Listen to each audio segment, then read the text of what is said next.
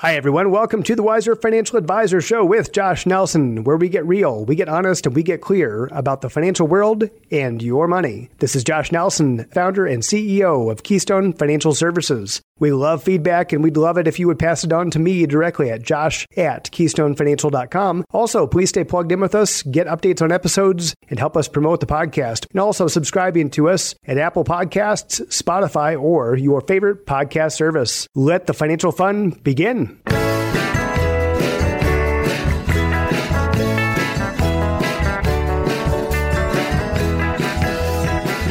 Everybody. Welcome to the Wiser Financial Advisor podcast, where we talk about your money and financial wisdom. That's making wise financial decisions based on experience, based on people who have walked before us.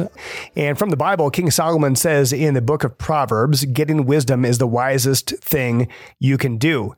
And whatever else you do, develop good judgment. This past week, I had a real treat. I had the opportunity to visit the Dave Ramsey show in Nashville and got to meet with Dave and his team and hear him speak at his Building Wealth live event, which was phenomenal. Dave's new book, Baby Steps Millionaires, came out this past week and is well on its way to the top of the bestsellers list. And Dave wrote the book following a Ramsey Solutions study. In fact, the largest study ever on millionaires. And that's saying something. Many of you have heard me talk about Dr. Stanley and Dr. Danko back in the early 80s. They did a study and they released a book called The Millionaire Next Door. Many of you have either heard of it or heard me talk about it in the past. But this is now the largest study ever on millionaires, the one that Ramsey Solutions just did. In the study, they found two overarching themes with these millionaires. Number one, they followed the baby steps, which is a very clear, simple, and highly effective way to get out of debt and build wealth. Now, these millionaires may not all have known that it was called the baby steps, but they followed the principles nonetheless. And number two, these millionaires in the study overwhelmingly believed that they were in control of their own destiny when it came to their finances and building wealth. They had hope. They actually had faith and they believed that that it was possible. So I'll be sharing more in future episodes, but wanted to give a shout out to Dave Ramsey and his team for hosting me and for putting on an outstanding event. Today, we're going to talk about where to invest first for retirement. That's a question we get a lot as financial planners. But first, this episode is brought to you by Keystone Financial Services, a top wealth management firm based in the land of love, Loveland, Colorado. At Keystone Financial Services, we are here to provide unbiased financial advice and guidance. Our goal is to replace uncertainty with confidence and clarity when it comes to planning for your family's financial future. Take the guesswork out of your financial future today. Schedule a free initial conversation with one of our certified financial planners. Visit keystonefinancial.com. That's keystonefinancial.com. So, as certified financial planners, we get asked this question a lot. There are a lot of kinds of different retirement accounts. So, the question is, where should I start? I've got money now, I've got my debt paid off, and so forth. And we'll talk about that in a second. But people are kind of ready to start investing and they're wondering, I hear about all these different things. Which is better, my employer plan, 401k is 403b is the thrift savings plan, the 457 plan, depending on who you work for, there's all kinds of different plans that might be available through your employer. Or should I open up my own account, a traditional IRA, a Roth IRA, or should I just bag all of these things and just invest in a taxable brokerage account? We're going to dig into this, but before investing for retirement, first of all, I think it is important to back up for a second because that's a common mistake, a very common mistake I see that people make is that they try to jump ahead of themselves with regard to their planning and they try to start investing before they really have a good financial foundation. And there are a number of things that kind of get into that foundation. You want to make sure you're insured and so forth. But two of the things that we find these fall into those baby steps. Two things that we find that people want to kind of jump ahead of, they want to kind of skip ahead of, is establishing an emergency fund. And a fully funded emergency fund has three to six months worth of living expenses. This is not your glamorous traveling and all that stuff, right? That you want to be able to do. This is just kind of surviving. Just if things got crazy, I could get by on this amount of money per month. So figure out what that is. That requires doing some budgeting. And I know that's not the most fun thing in the world for most people, but it's important to know what it is that you're spending and how much you really have to have, not just want to have, but have to have on a monthly basis. take that amount, three to six months, and that's how much should be in your emergency fund, which should just be sitting in a savings account, a checking account, someplace really, really safe and liquid. And we also are going to be assuming as we get into this conversation that all of your debt is paid off, all of your debt except for the mortgage. That's a little bit different bird, but all of your consumer debt, that would be the Home Depot card, credit card, student loans, any money that you owe to anyone, even if it's a family member, you want to make sure that that stuff is all completely paid off, except for the mortgage, before we move on to starting to invest. Now, I know that there's some people that would argue with me on this and say, wait a second, the Home Depot card is 0% interest for a certain number of months and so forth this is a cash flow problem, not a math problem. So what we're trying to do here is follow steps that actually are proven to succeed, which means that getting nitpicky and trying to get into some of these things that don't matter all that much in the long run. I, I know that sounds crazy to some of you, but the interest on on debt doesn't really matter as much as getting the debt eliminated to begin with. So our objective is freeing up cash flow and giving you peace of mind.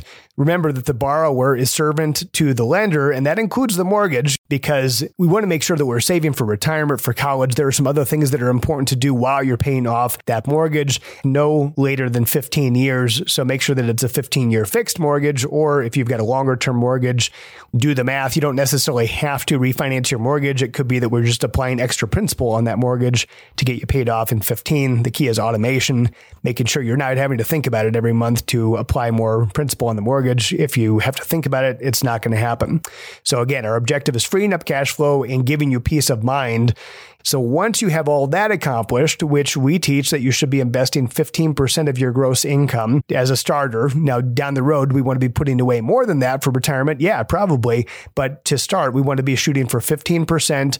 When I say gross income, that's your pre-tax income. In other words, if we're thinking of what your salary is for the year, or if you're paid hourly, how much do you make in a year? If somebody asked that question, you'd be looking at that amount and applying 15% of that. So a pre-tax income number, 15% of that going towards retirement. Now, our rule is kind of simple when it comes to figuring out where to put the money first. Match beats Roth and Roth beats traditional. So let's unpack this a little bit. Why does match always beat everything else? Well, match is 100% return on your money. When you think about that, that's free money. If your employer offers a matching contribution, and statistically, well over half of employers match contributions for their employees if they have a retirement plan, most common that we see is 3%. Sometimes we'll see more than that, maybe four or 5%. We've seen some employers be really generous and match up to 10% of the employee's contribution. So whatever that is for you, don't count that into the 15% of your income. The reason why is that that match is not guaranteed what happens to those matching contributions from employers when we go into a recession and things aren't so rosy on the balance sheet. Well, employers are trying to figure out ways to cut expenses and sometimes they lay off employees and all other kinds of stuff. But that one, I've seen a target on matching contribution time and time again that employers will suspend that. So it's better, in other words, to get used to that 15% of your income going away. You don't see it. It's just gone. You just spend what's left. Also be aware of a couple of things. Be aware of eligibility when you start with an employer, sometimes you're not eligible to contribute right away. A lot of changes that have happened the last couple of years, some good, some bad. Just because your employer has a retirement plan, oftentimes there is a waiting period, sometimes not, but oftentimes there will be a three month, six month, or maybe even one year waiting period where you're not eligible to contribute. Also, be aware that there are vesting schedules typically with employer plans. Oftentimes, employers will put a vesting schedule in place for those matching dollars. And that means that that money is not really yours until you're with that employer for a certain number of years. There's different vesting schedules out there that's kind of beyond the scope of what we're talking about today, but just be aware of that. Sometimes people try to say, no, I'm getting this matching contribution. I want to count that so I can use this money elsewhere. But just be aware that that money's kind of at risk. That's money that's not guaranteed to you, at least up front. So often employers won't match right away. Uh, perhaps after you've worked more than a year, you probably are going to be eligible to contribute towards the plan, and your contributions and the matching both will become 100% vested if you're there long enough. One other nuance about matching contributions is that if you leave the employer early, you do forfeit those matching contributions. In other words, you kind of lose the money and it goes back into the plan for other participants. Of course, if you stick around and a bunch of people leave, that actually might benefit you. But just be aware that if you job hop quite a bit, you might actually be losing a lot of those matching dollars by making those job changes frequently. One question that comes up is what if my employer plan just stinks? It's just terrible. The investment options are awful and the technology is difficult to use and the statements aren't clear. And everyone in the company says they don't contribute because the plan stinks well, does it stink so bad that it's worth giving up 100% return on your money? I'm not saying put all your money into the plan. If it's a terrible plan, then do enough to get the matching contribution and then invest elsewhere with your other dollars. Let's take an example here. Oftentimes, what we'll see is a dollar for dollar contribution up to a certain percentage. So if a company does a dollar for dollar match up to 3%, that means that that's a 3% match. They're giving you 100% match, in other words, on your money up until that 3%.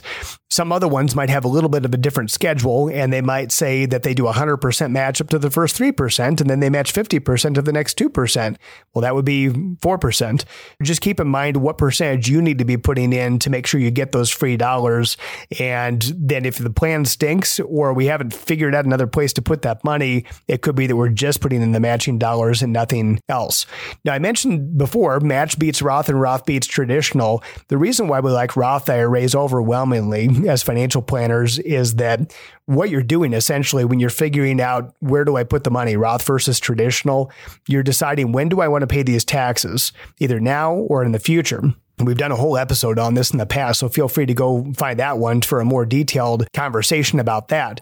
But Roth beats traditional in the sense that when you're prepaying those dollars, you're kind of taking the pain today, right? You're not getting a tax deduction today. So when you're putting your dollars into that account, you're feeling 100% of it. That's 100% money that's just kind of gone for right now. And you'll see it again because it's still your money, it's still in your account.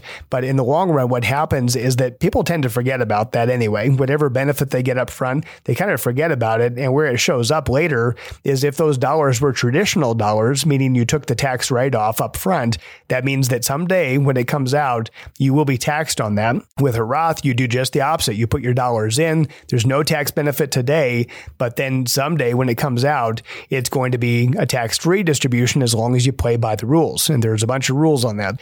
But the way that the Roth actually beats the traditional over time, I think, is the fact that over the years, what happens in that account, unless you're just a terrible investor and it never grows, what ends up happening is that the dollars accumulate not just because you're putting money in, but it also grows. You should get some level of growth. And if it's there for a long time, it could be a lot of growth that ends up accumulating. Well, with a traditional account, those dollars accumulate tax deferred. That's a good thing, but then they're taxable when they come out versus with a Roth, the dollars go in and then all of the growth over time ends up being tax free. Again, as long as you play by the rules when it comes to distributing those funds later on, you should get a tax free distribution.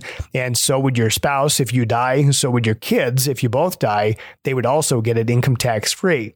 So it kind of looks attractive from that standpoint. Why not bite the bullet early on and take the tax hit right now and then get the tax benefit that would be huge over the years in tax free growth? Clearly, there's an advantage of time here. If you run the numbers, there's a big advantage of time. If you're younger, especially, Roth really, really looks attractive because most likely you're not in a huge tax bracket right now anyway. And later on, those are going to be your higher income years and maybe tax rates have gone up. That's what we're worried about a little bit over the years is that tax rates might go up because historically they're low right now. And regardless of your political affiliation, I think you'd agree with me that our, our debt levels in this country have gotten pretty crazy. We've got a lot of stuff we've got to pay for for. And a lot of stuff like Social Security, Medicare, things that aren't even funded for the future, those dollars have to come from someplace. And that's probably going to come in some part, at least from tax increases, meaning that, hmm, if I could pay the taxes today at today's rates and tax rates go up in the future and the Roth dollars are tax free, couldn't that be attractive? Something to think about. So, what we might be doing here, in other words, is we might be doing some combination depending on your employer plan and your individual situation. We might be putting some dollars into our employer plan, getting the matching contributions, depending on if they offer a Roth or traditional 401k or both. Ideally, if they give you both or a traditional or Roth 403b type of account, we'd kind of have to look at your individual plan because your employer dictates what options you've got inside that plan.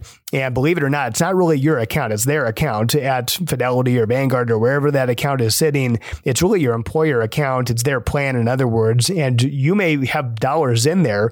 It may be that you're eligible to take those dollars out at some point, but just know that they control that plan. So they do control what options you've got inside there, including Roth or traditional. Maybe we'd have to look at it, also looking at what investment options they've got and fees and expenses and how that thing is managed. So we'd have to take a look at that. Outside of an employer plan, you can do either a Roth IRA or a traditional IRA.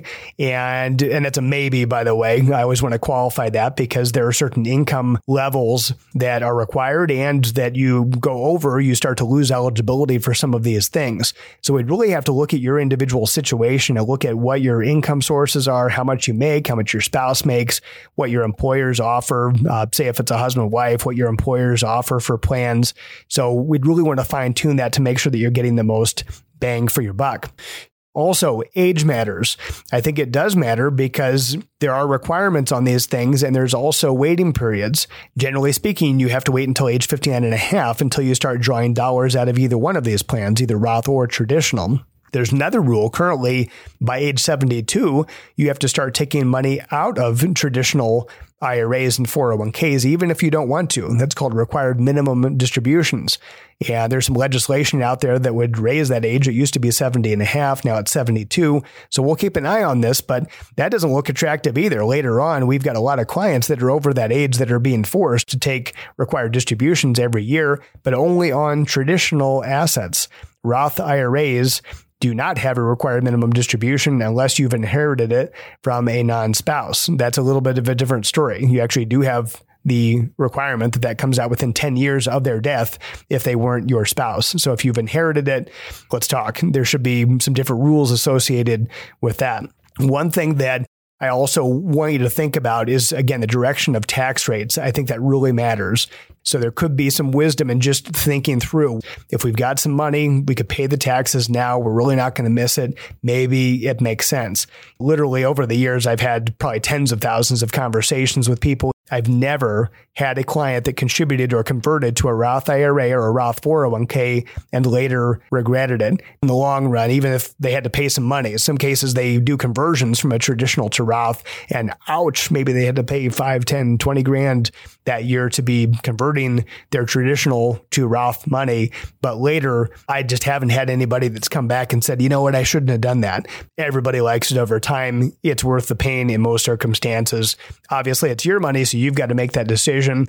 And if it's just too painful to put all of the dollars into Roth, then do some of each just have some of each so you've got some tax diversification because tax rates likely will go up over time. It may not be on the doorstep right now, but eventually I think we're going to see some higher tax rates. So tax diversification will definitely help you over time because it gives you that flexibility in retirement of being able to take money from either source, having the flexibility of not having to draw as much money out every year when you're in your retirement years. Now, one other thing I did want to mention is that we often see people leave a string of old retirement plans at past employers.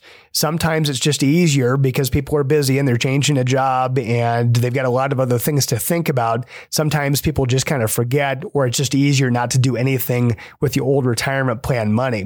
This is more and more common. People are changing employers and when they change employers, they're probably leaving some kind of benefits behind, mostly retirement plans. Oftentimes, when people join us, when they say, Hey, we want to hire you as our financial planner, that's one thing that they tell us is, Is there a way to simplify this? Is there a way to start pulling this stuff together? And there is. Actually, many of these accounts can be consolidated, it can be simplified, and it also can help you from an aggregation standpoint. Sometimes from a cost standpoint, it can actually help to put things together as well. Keep that in mind that if you've got older retirement plans, old stuff that you've kind of contributed to over time, it's important to look at that too and look at the whole picture, which we enjoy doing as financial planners. Make sure you reach out to us if this is stuff that's confusing to you, or maybe it's not confusing more often is the case that people really don't have the time. They've got a lot of other interests besides financial planning. That's just not how they want to spend their time. That's not how they want to spend their retirement. In a lot of cases, or their years leading up to retirement, we've all got the same number of hours in a day. And that's why we hire people to do stuff. And of course, we want to hire good people for something like this. It's important to hire really good people to look at managing your wealth and making financial decisions and as Dave's study before showed, it really is key to be following the right steps, have a process, and be very disciplined about it. So to sum up, think about retirement. Remember, our target is 15% initially, at least 15% of your gross income is going away for retirement. And then being thoughtful about what options you've got. Match beats Roth and Roth beats traditional in my book. So, with that, I hope that helps you a lot today. Feel free to reach out to us with any questions because this stuff can be confusing. We're more than happy to take a bit of time to visit with you or a family member or a coworker that really wants to walk through this. If you like the Wiser Financial Advisor, if you're finding it helpful, please click subscribe on your favorite podcast service. Wherever you're listening to this, it helps us out. Also, give us a rating and share the episodes. More than anything, I think it's word of mouth that is really promoting the Wiser Financial Advisor. We're continuing to see growth, and it's been a lot of fun. Also, give us feedback on any speakers or topics that you would like to hear. Again, easiest way to do that is just going out to keystonefinancial.com, and you can find all of our stuff, including contact information information on that page. Share this along, and anything that we can do to support you, please let us know. Have an outstanding week, and God bless. This episode has been prepared for informational purposes only and is not intended to provide and should not be relied upon for tax, legal, or accounting advice. You should consult your own tax, legal, and accounting advisors. Investment advisory services offered through Keystone Financial Services, and SEC registered investment advisor.